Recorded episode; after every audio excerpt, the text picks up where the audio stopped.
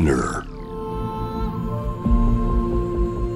Poppen Innovation World Ella podcast from the next Ella. 小橋健二がナビゲートしています突破イノベーションワールドエラここからは様々なジャンルのイノベーターをお迎えするトークセッション from the next era 対話の中からイノベーションの種を導き出します。今回お迎えしているのは日本最大のオンライン直売所食べ直を展開するビビットガーデン代表秋元里奈さんですよろしくお願いしますよろしくお願いします。以前ね、あのーちょっと知人の、はいあの、バースデーイベントで、あの、お会いさせていただいて、あの、僕、実はこう見えて、あの、プライベートであんまり、あお初めましての方と話すのがあんまり実は得意じゃなくてですね。あそうなんですね。はい。まあ、こういう、あの、番組の機会を通じて、あの、お話を聞いた方が早いかな、と いうことで、あの、この場にぜひ、あの、お呼びさせていただきたいなと思って、あの、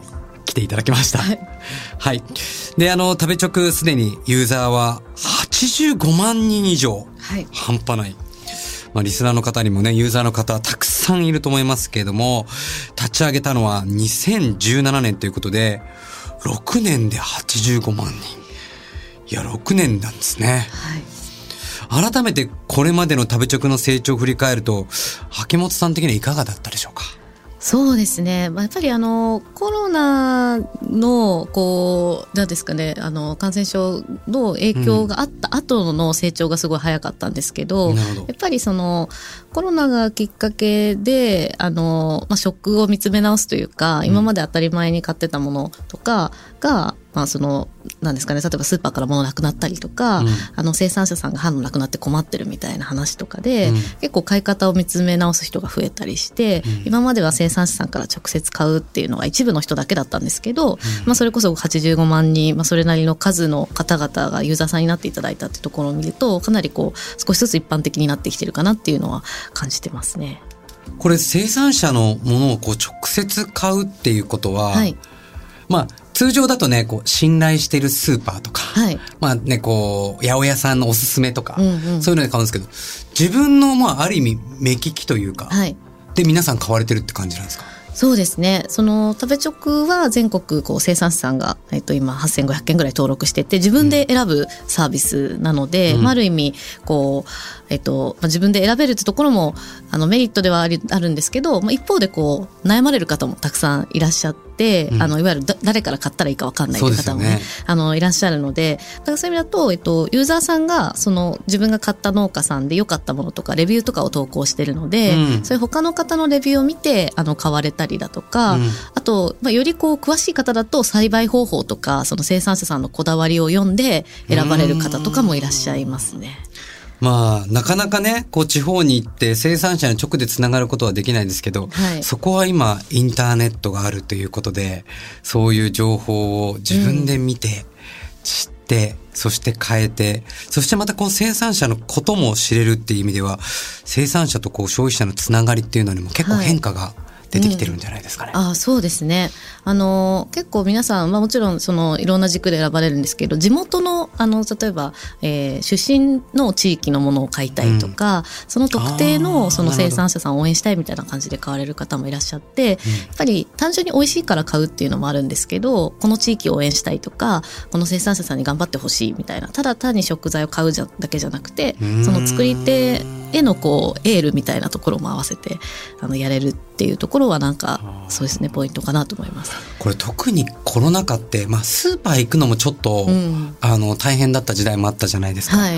よりやっぱりそういう意味ではこのオンラインでうんうん。生産者をやっぱ応援したいみたいな。え例えばね、自分の地元に戻りたくても戻れない。そうですね。そういう意味ではその地元の生産者助けたいみたいな結構うんお客さん、カスタマー多かったんじゃないですか？そうですね。特にコロナ禍ではすごく多かったですね。うんあの、まあ、やっぱりこう、そうですねあの生産者さんもかなり販路なくなって困ってる方たくさんいらっしゃったので、そういう方を応援したいっていうのはすごいこうでその応援の手段が今までなかったんですけどね。まあ、その手段として一つ使われるようになったっていうところなのかなと思ってますね。で、まあ、今はもうコロナで収束してますけど、今だ例えばあの災害とかがやっぱり年に何回か各地域であって、台風だとか大雨とか、でそういう時に、まあ、あのやっぱり被害を受けちゃう生産者さんってどうしてもいるんですけど、うん。あのそういう方方々を応援したいっていうニーズも引き続きずっとあって。なるほど。なのでコロナの時にそういうふうに入っていただいた方々っていうのは今も引き続きあの買い続けてくれてるんですけどあのそれこそ災害があった時にあの災害を受けてしまった生産者さんへ応援チケットをこうあの買って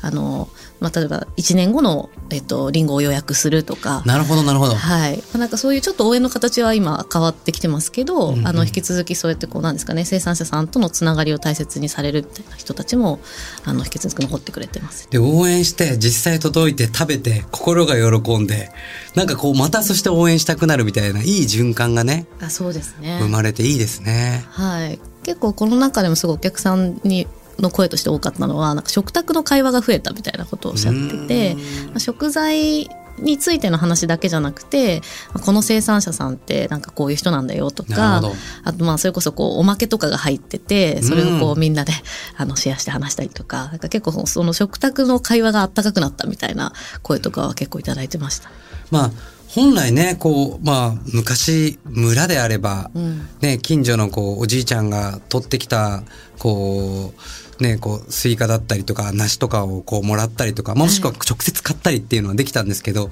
まあ、だんだんだんだん、こう、近代化の中で、スーパーにバーって並べられて、それこそ日本からもそうだし、世界中からいろんなものがあると、生産者の顔が見えないし、誰が作ったのかわかんないから、ちょっと心を受け取りにくかったのが、うん。やっぱ直でつながることによってねその人のなんか心ストーリーが見えるっていう。そうですね。あの本当に消費者の方もそれで喜んで使っていただいてますし、やっぱり生産者さんもすごくあの、まあ、価値のあるというか、うあの売り方で、私実家がもともと農家だったんですけど、そうなんですか。はい、あの野菜農家を小さい時やってたんですけど、うん。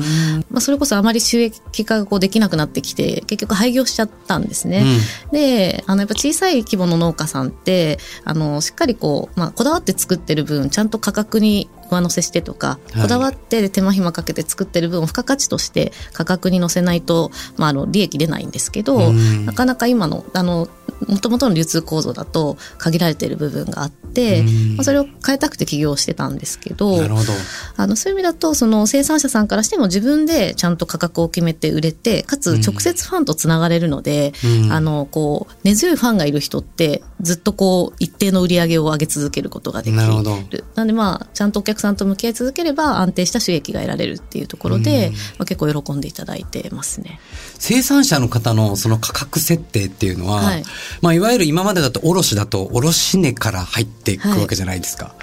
割とこうちゃんと自分たちで価格設定できるもんなんですか？そうですね。あのー結構あの悩まれる方もいらっしゃるんですけど価格設定はまあうちのあのうちもこうサポートに入って。ああサポートに入られるんですね。はい。そうですね。やっぱり今までってもう基本何キロいくらですってこう相場がもう決決まっていて、市場価格があのなんでどんなにこうあの同じものを作ってもその売るタイミングの金額でしか売れないっていう感じだったんですけど、まあ、それをあの自分で売るっていうのがまあ今回新しいんですけども逆に悩まれる方ももちろんいらっしゃるんで例えば同じような育て方をしてる人だとこれぐらいの価格で売れてますよとか、あのっていうのをお知らせしたりしてますね。はい。なんか先ほど、まあ、実家がこう農家でっていう話で、はい。まあその中で、まあ起業をこう考えたとはい。おっしゃってたんですけども、でも起業するって大変じゃないですか。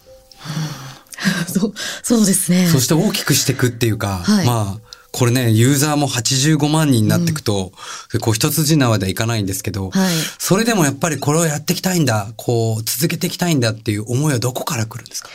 そうですね。あの、ずっと自分自身は、なんかこう、やりたいことがないっていうのがコンプレックスだったんですよね。あの、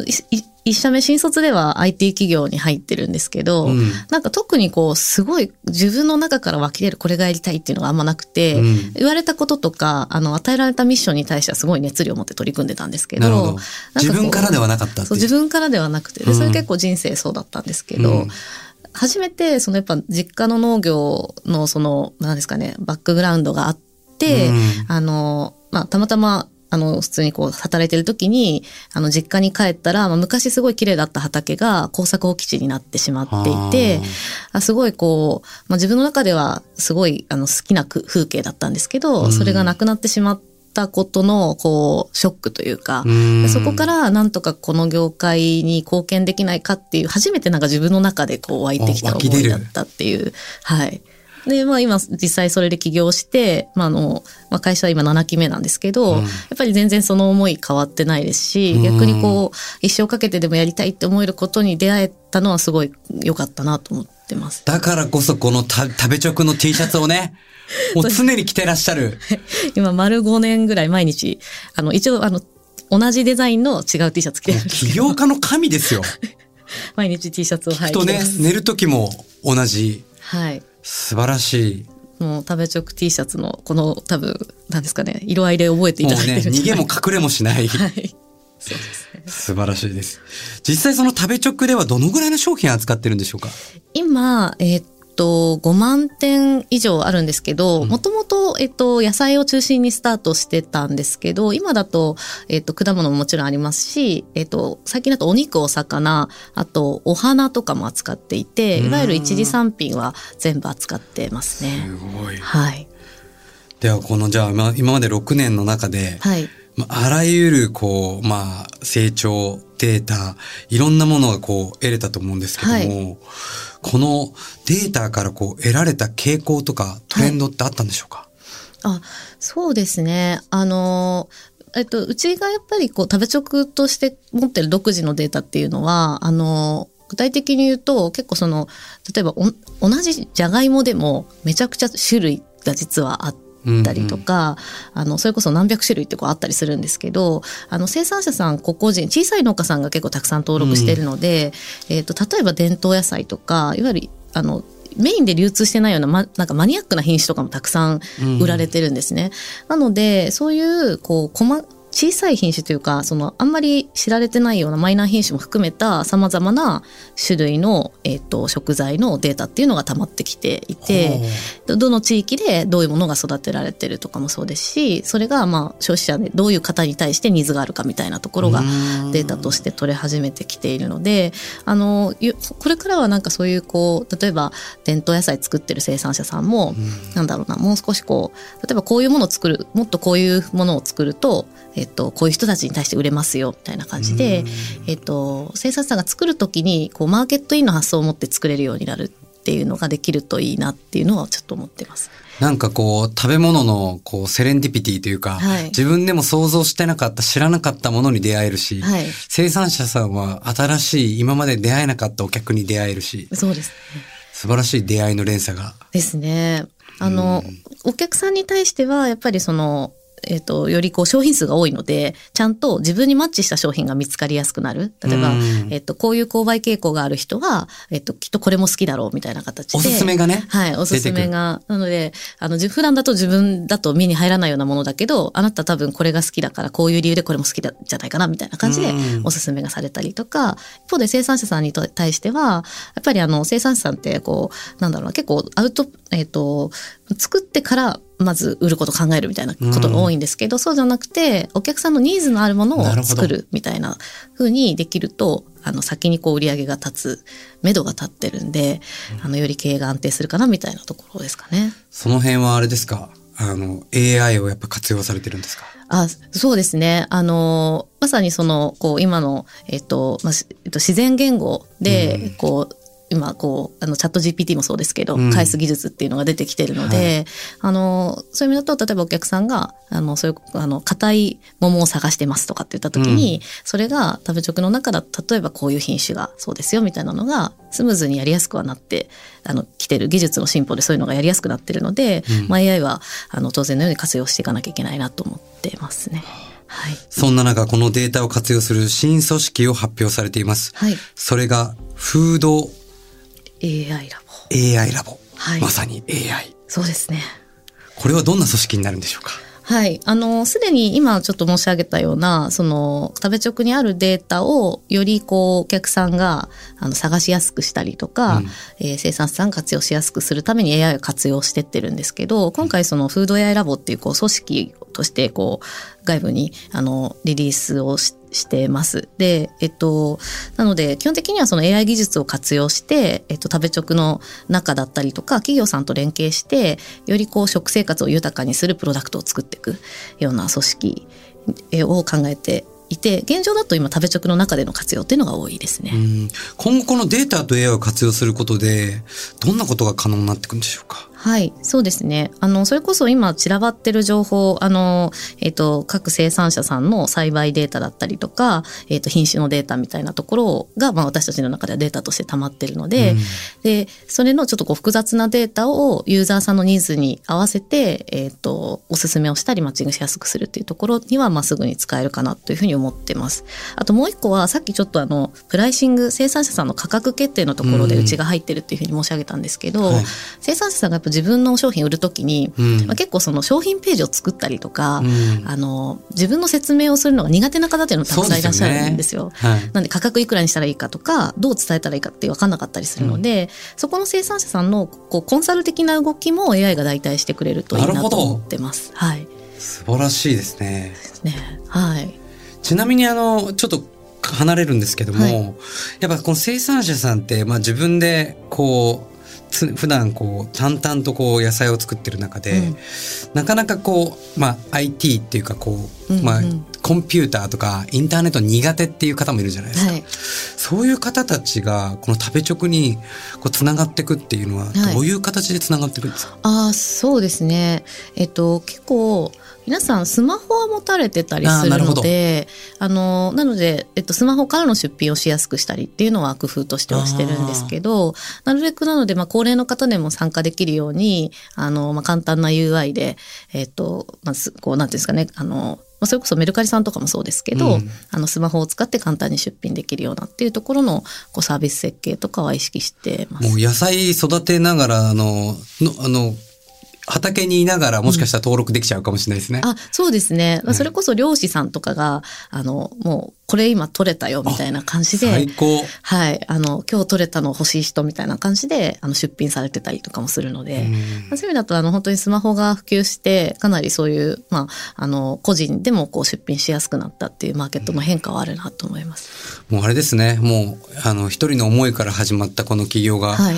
IT のこう会社を自分が作るなんてああ、そうですね。気づけばって感じですか？そうですね。まあ正直なんか、あの、最初起業した時は本当に生産者さんのサポートをワントゥワンでするぐらいの気持ちでうん最初起業してて、いわゆるこう一人一人、あの、なんですかね、こまあそれこそコンサルでもいいんですけど、あの、一人一人にこうサポートしていきたいってところから、まあ今サービス化をして、あの、少しずつ規模広がってってるので、なんか、まあそうですね、起業した当初にはあんまり覚えて、描いてなかった形にはなってますね。でもやっぱりスタートがやっぱり心から、まあ言ったらこう愛から始まってるので、はい。やっぱりこう、それがちゃんと乗っかってきた、まあ、IT というか、はい。あの、テクノロジーを活用した会社なので、もう IT を超えて AI を超えて、どこまで行くんですかね。ええはい。でも本当に、あの、創業初期の思いを、まあ、ずっと忘れずにというところで、やっぱり私たち生産者ファーストってすごい大事にしてるんですけど、やっぱりこう、生産者さんにしっかり価値還元されるサービスっていうのは意識していきたいですし、まあ、そうでないとあんまりやっぱり私たちがやる意味がないかなと思うので、まあ、やっぱりあの、技術の会社はいっぱいあるんですけど、やっぱそこに体温を乗せるというか、うんあったかいこう、体温のある、あの、サービスを作れる会社になりたいなと思ってます。インターネットを通じて心が届くんですね。はい。頑張ります。いや、楽しみにしています。この後も秋元里奈さんにお付き合いいただきます。突破イノベーションワールドエラー、小橋健二がナビゲートしています。今回の From the Next Era は、食べ直を展開するビビットガーデン代表、秋元里奈さんをお迎えしています。後半は、秋元さんが考えるフードテックの未来と、秋元さんが今活躍されているステージの扉を開いた突破ストーリーを伺っていきます。6月は環境月間なんですが、2023年現段階で秋元さんが感じている解決すべき食の課題を挙げるとするとどんな問題があると考えますでしょうか？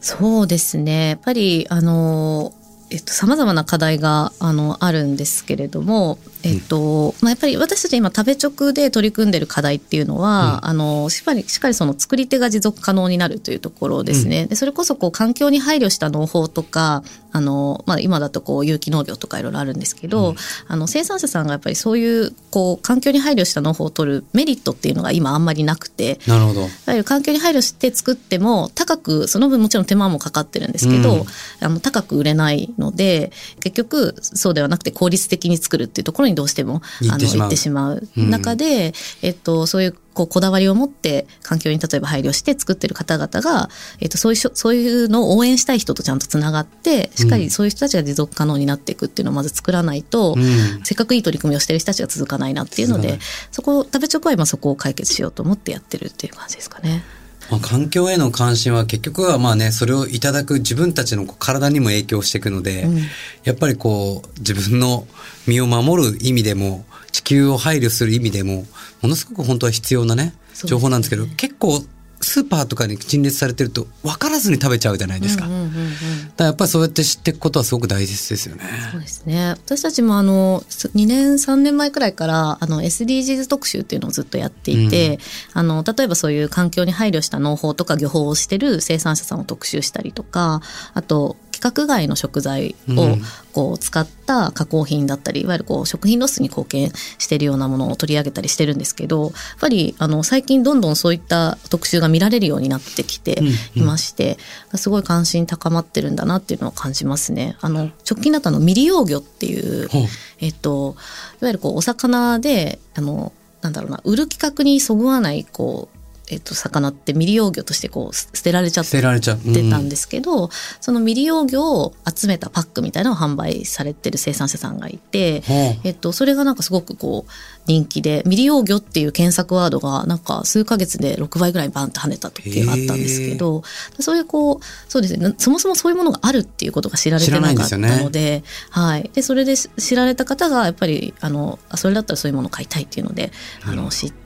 そうですねあの来てくださったっていうのでかなりやっぱり関心高まってるなと思います。やっぱこうまあ世界を見渡せばそれが少数であっても必要とするところには必ず誰かいるという、うん。でそこをつなげられれば無駄がなくなっていくし、そうですね。ね、こう全ての命をちゃんといただくことができる。うん、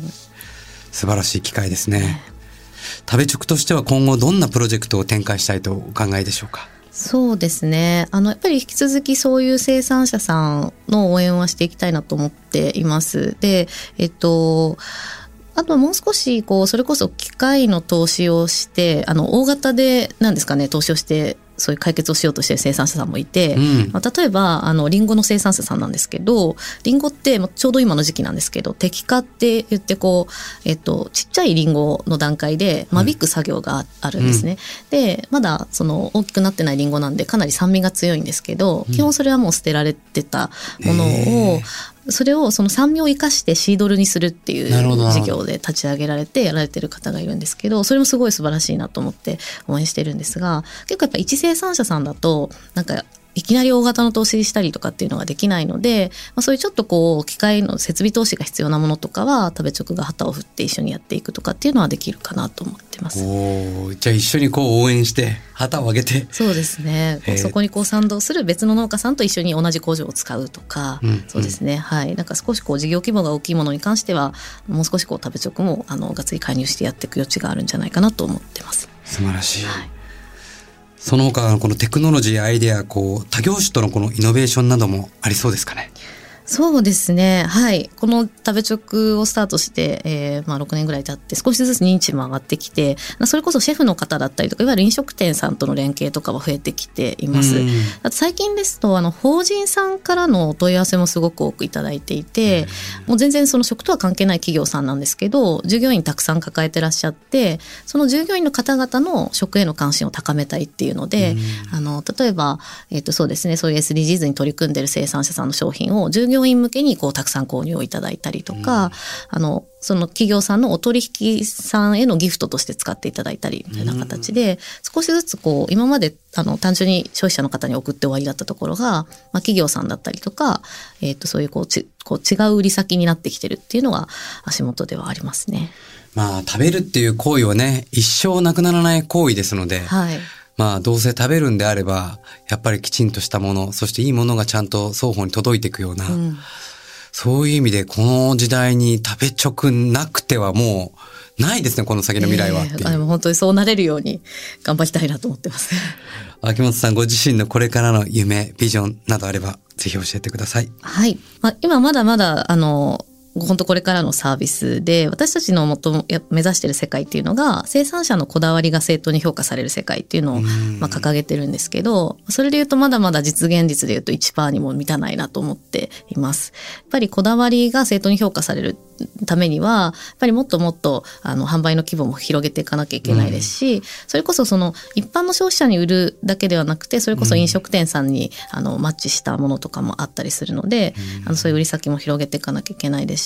個人的にやっぱり一番思いがあるのは高齢の生産者さんにもっと入ってほしいなと思っています。生産者さんの平均年齢って今67歳8歳とか。そんな高いんですか？そうなんですよ。なので、まあ、70代、80代の方がやっぱ現役でたくさんいらっしゃるんですけど、食べ直登録の生産者さんって大体4、50代の方が多いので、比較的若手の方々なんですね。なんで、もっともっとやっぱり高齢の方でも使いやすく、あの入りやすいサービスにしていかないと、農業全体にとってインパクトがあるサービスにはなっていかないなと思ってるので。まあ、中心でやられてる方がやっぱなかなか入りにくく、まあ入れてないという。そうですね。やっぱりそのオンラインでの販売に抵抗があるっていうのもありますし、うんまだまだその、そうですね、その使い勝手のところでも改善するところがいっぱいあるので、やっぱその本当に、まあ最高齢で90歳の方とか登録いただいてるんですけど。もっとこう上の方でも気軽に入れるようなサービスにしていきたいなと思ってます。なんか近くにいる消費者の方が一緒にサポートで、できるようになってったらいいですよね。あそうですね、うんあの最近だと生産者さん同士で助け合って出品するみたいなのを機能あーそうですか？追加しましてご近所出品っていうんですけど、うんまあ若い生産者さんが周りの高齢の生産者さんを巻き込んでうん一緒に共同で出品したりとかあとはうち今地方自治体さんとの連携も力入れてるんですけど、そういう職員の方とかと一緒にあの手を取ってやっていくっていうのも今やってますね。一回ね、チャレンジ挑戦してしまえば、そうなんですよね。はい。やみつきになる。本当に最初の一歩が 最初の一歩ですね大事で、はい。そこをちょっと、まあ、まだまだこれやれてない部分なので、頑張っていきたいなと。あの、万博の今、催事の企画プロデューサーもしてるんですけど、はいあの、万博の催事の、あの、コンセプトも、その一歩が未来を動かすっていうね。うんやっぱこの多様な環境の中で、あの、命が紡がれてきたのは、いつもこの挑戦、この一歩だと。うんうん秋元さんのこの一歩、この挑戦が、やっぱり今、いろんな生産者、いろんなこう、ね、こう、ば場所、場を作って、そしてまたその生産者の方がうん、この一歩を挑戦していただくと、いろんな広がりがね、つながりが、そして心が喜ぶ。すごいそういう、どんどんどんどんもっと広がっていく未来、僕も楽しみにしておりますあ。りがとうございます。最後のお知らせなどありましたらご紹介ください。はい。あの、まあ、今結構こう、あの、桃これからシーズンなので、すごくあもう大好きですね。はい。フルーツ僕大好き。皆さんのこう好みの桃をあのおすすめできるように結構メンバー頑張ってあの品種を集めてましてあのそれこそこういつもなんか有名な品種だけじゃなくてあのあまり有名じゃないんだけれどもすごくこう美味しい品種っていっぱいあるのでうん例えば硬い桃が好きなあなたにはこの品種みたいな形でちょっとこう今まで食べたことないものにチャレンジできるような特集っていうのを今あの準備してますのでぜひあの桃買いたい方いらっしゃったらこれオンラインでもうピーチフェスティバルですね。ビーチフェスティバルですね。いろんな桃に出会えるっていう。素晴らしい。ちょっとぜひ僕も買わせていただきたいと思いますありがとう。ございます。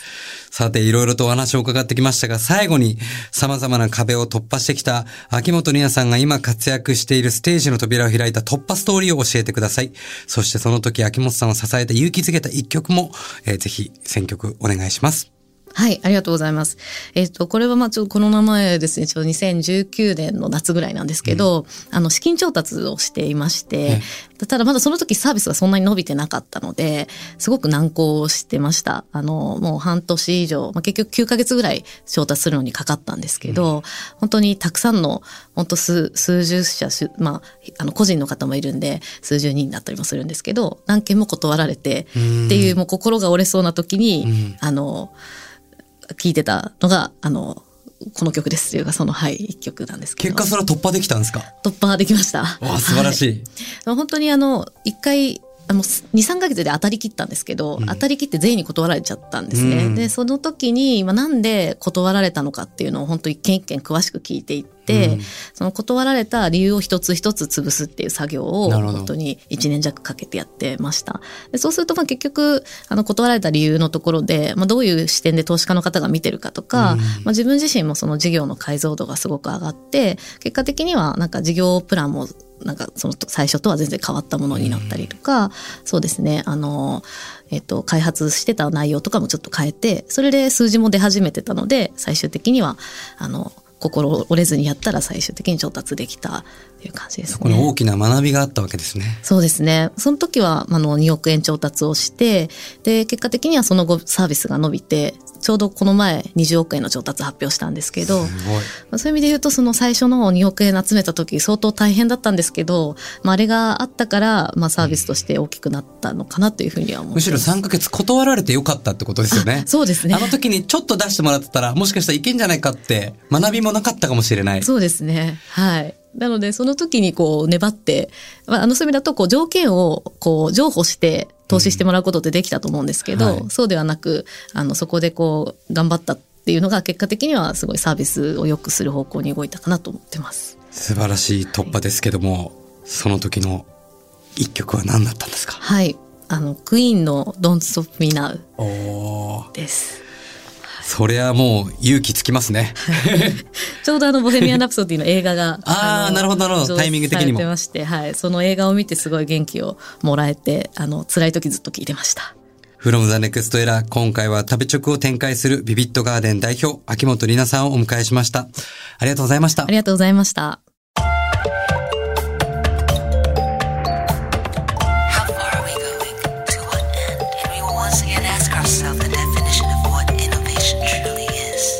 You're listening to J-Wave Innovation World Era podcast.